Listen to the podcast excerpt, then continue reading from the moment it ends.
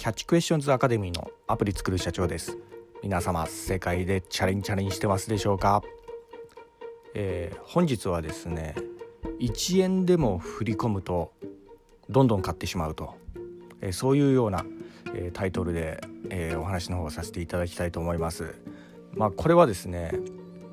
人類の、え歴史から考えられることでもあるんですね。はい。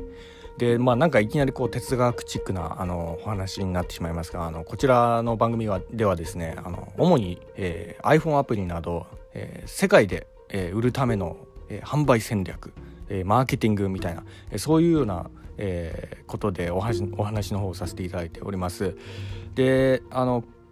主にですね私のこちらの番組エンジニアの方が、えー、よくこう聞いてらっしゃったりするようなところがあるんですけど、えー、iPhone アプリのこう作り方だとかスクリプトの詳細とかそういったもの専門的なものはですね YouTube で発信してまして、えー、YouTube の、えー、説明欄の方ですね、えー、そちらに、えー、番組リスト別に例えばあの iPhone アプリの作り方だとかそれから、えー、ラズパイのリモートサーバーの構築方法など、えー、それからのプログラミングの、えー、基本的な文法とかそういったのもこうやってたりもするんですけどね、えーまあ、詳しくはですね YouTube の概要欄説明欄の方見ていただければと思いますんで、ね、よろしくお願いいたします。で、えー、またあの最初の方宣伝させていただいたんですけど、えー、この、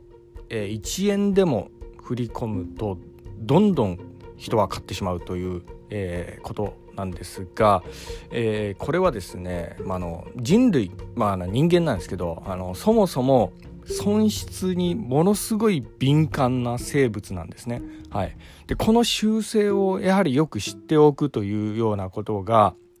やはりあの、えー、世界でねアプリを売るためには結構重要な販売戦略でもあったりするんですよね。そうなんですよ日本人のみならずこれはあの人類、まあ、あの地球上の人間えー、これがあの皆持っている、まあ、差がなんですよね。なのでこの辺をこうよくこの性格をこう読み解いていくと、えー、あのまあそれなりに売れるアプリ作れるんじゃないかなというようなところで、えー、ちょっとお話しさせていただいているところがあるんですが、まあえーまあ、具体的にじゃあどういうようなことかっていう、ことをちょっと深掘りさせていただきますと、えーまあ、あの身の回りでね、えー、まあえー、給料増えた時のあの自分の感情の動きであったりだとかあとはあの、まあ、全然ダメダメなもの、えーかえー、を買ってしまった時の、えー、不幸感悔しい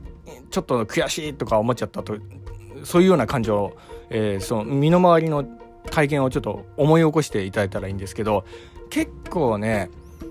100円とか200円とかそんぐらいの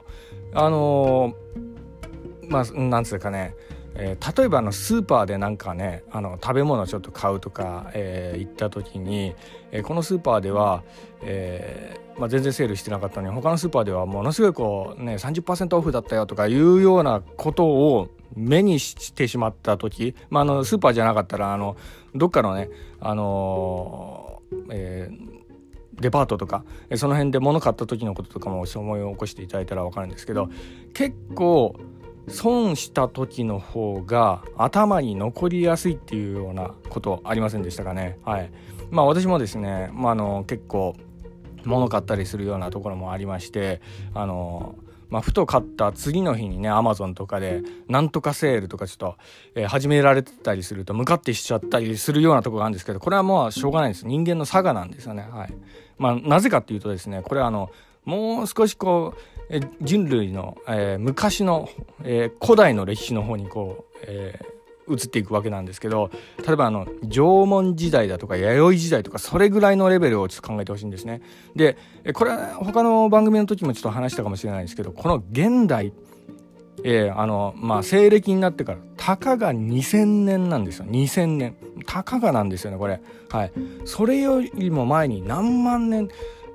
もう何十万年っていうぐらいのレベル、えー、類人猿のそれぐらいのレベルですよね。あの、えー、石の槍持ってナウマンズを追いかけてたとか、それぐらいの時代が何万年ってこう続いたわけなんですね。はい。それに対してたかが2000年なんです。だから、人のね、この頭の中って、あの、生活ってとかね、あの、なんかね、えー、急激にこう近代化でなんかあのであの iPhone とかそういったのもこう出てきたりだとかあとはまあテレビ冷蔵庫とかそういうのもこう出てきて暮らしがすごい豊かになってると思うんですけど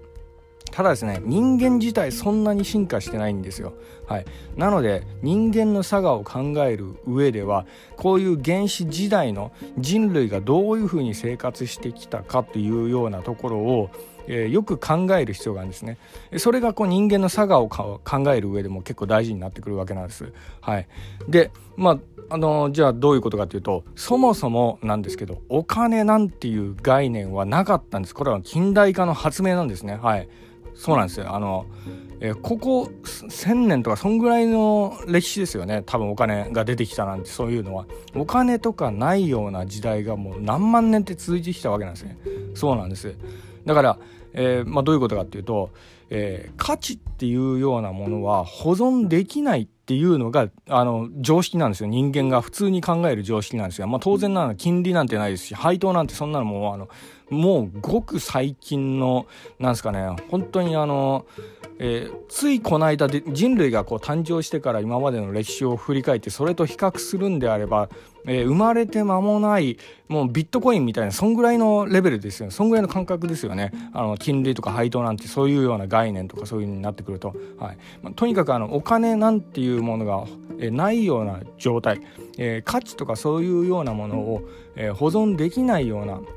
そういうような、えーまあ、背景でこう暮らしてきたっていうようなとこなのでなのであの減ることにものすごい敏感になるんですよね。はい。まあ、それしょうがないんですよ。だから損失に対してものすごい敏感に反応してしまうっていうような性質があるわけなんですね、はい、だからこのことをこうよく考えなければいけないんですね。だからあの、まあ、価値っていうのが唯一あるとしたら食べ物ですよね。で食べ物も腐ります。保存できないですから原始時代冷蔵庫とかそういったものない。冷凍庫なんてもないですからね。肉なんていうのはやがて腐っていくっていうえそういうようなものなんでその時そのその日暮らしでしかやっぱあのものってこう考えられないんでだからいつ何が減るかっていうことに対してそういうようなことにこう敏感になってこれからあの将来的にいくらか入ってくるとかそういうことはもうどうでもよかったそういうような考えのもとにこうなってきたというようなところで、まあ、一つここであのえー、まとめさせていただきますとまず、えー、1円でも振り込むと、えー、どんどん買ってしまう一つの理由としてはですね、えー、人は、えー、損失にものすごい敏感なのでなので、えー、1円でもこう消費すると、えー、その分減ったっていうような印象がものすごいこう頭の中にこびりつくわけなんですね。そうなんです特にあの、えー、物が、まあ、あのお金じゃなくてもそうなんですけどね自分の持ち物そういったものがこう減ったっていうことに関してはものすごくこう敏感になってしまうっていうような生物なんです。はい、でえー、その次にですね、えー、どんどん買ってしまうというような、えー、ところですね、えそれについてちょっと深掘りさせていただきますとですね、えこれもあの人類のあの、えー、原始時代の、えー、歴史にこう振り返るわけなんですけど、えー、人はですね、まあ、そういうような保存ができないような中で暮らしをしてきたっていうようなところもあるのでじゃあどういうことを好むかっていうと、え一定のリズムのある暮らし、えそういったものをこう好むようになんですね。はいまあ、まあマーケティング用語とかであの一貫性の法則とかそういうようなあの言葉が使われたりしますけど、まあ、これまさにそうですよね。はいあのまあ生活習慣がやっぱ安定すると心が落ち着くっていうようなところなんですそれはあのいつ食べ物が手に入るかわからないような時代がこう長く続いてきたので定期的に食べ物が手に入るっていうのはものすごくこう幸せに感じるっていうようなところがありなのであのまああの毎日のこう決められたのルーチンワークとかそういったものってえー、人間のこのね人類の歴史をこう考える上ではそういったものを好む、えー、体質ではあるんですね。はい、なので、えー、これがあの先ほど言ったタイトルにも響いてくるんですけど一回コミットするとそのリズムを続けたくなってくるんですね。そうなんですよえー、それと先ほどのお金を失った時の何かこう取り戻したくなるっていうこう心ですねそれがこう絡み絡まり合うんですね。なので、えーまあ、最終的にこのアプリをこう世界で売るための販売戦略っていうような話にこう続いてくるわけなんですけどそうなんですだからですねあのサブスクリプションっていうような販売戦略ってこれはですね人間の差がをすごいこうよくついた深層心理をよくついた販売戦略でもあったりするんですね。なので、えここは一つあの今後あの販売戦略する上でこう考えていくポイントになるんじゃないかなというようなところなのです。はい。で、あの、今、あの、オンラインサロンとかそういったのもこう流行ってたりだとか、あの、定期購読ですね。え特にあの、ね、動画配信とか結構、えー、盛んになってきたりもしてますよね。あの、私もですね、あの、ネットフリックスとかね、えー、結構これ、これ伸びるなと思って、あの、えー、米国株とか、あの、買ったりしているんですけどね、これはやはり、あの、うまいビジネスですね。はい。で、あとは日本でもですね例えばあの優先ネクストとかあの日本の映画のあの動画配信とかやってたりもしますけどあれもですねやはりうまいなっていうような販売戦略なんですよね。でこれがあの、まあ、特にうまいなっていうふうに感じたところもあって今回ちょっとこんなような話にこうな、えー、させていただいてるところなんですけどな、まあ、何がうまいなって思う思うところはですねまずあのサブスクリプションは、えー、当然なんですけどあのポイントがですね中途半端に残るんですよ。これがうまいなと思ったんですよね。はいこれあの実際あの UCNEXT ネクストとかあの、えー、こう視聴されたことない方もしいらっしゃったらあのやってみるといいですよ。そのね売り方が結構うまいなって感じるところがいくつかありますんでね。まあその中でもやはりですねあのポイント制なんですよね。でそのポイントがですね解約しようかなと思うようなタイミングの月にはいくらか中途半端なポイントが残ってるんですよこの。はい。で付与されるポイントも中途半端なポイントがこう来るんですね。はい。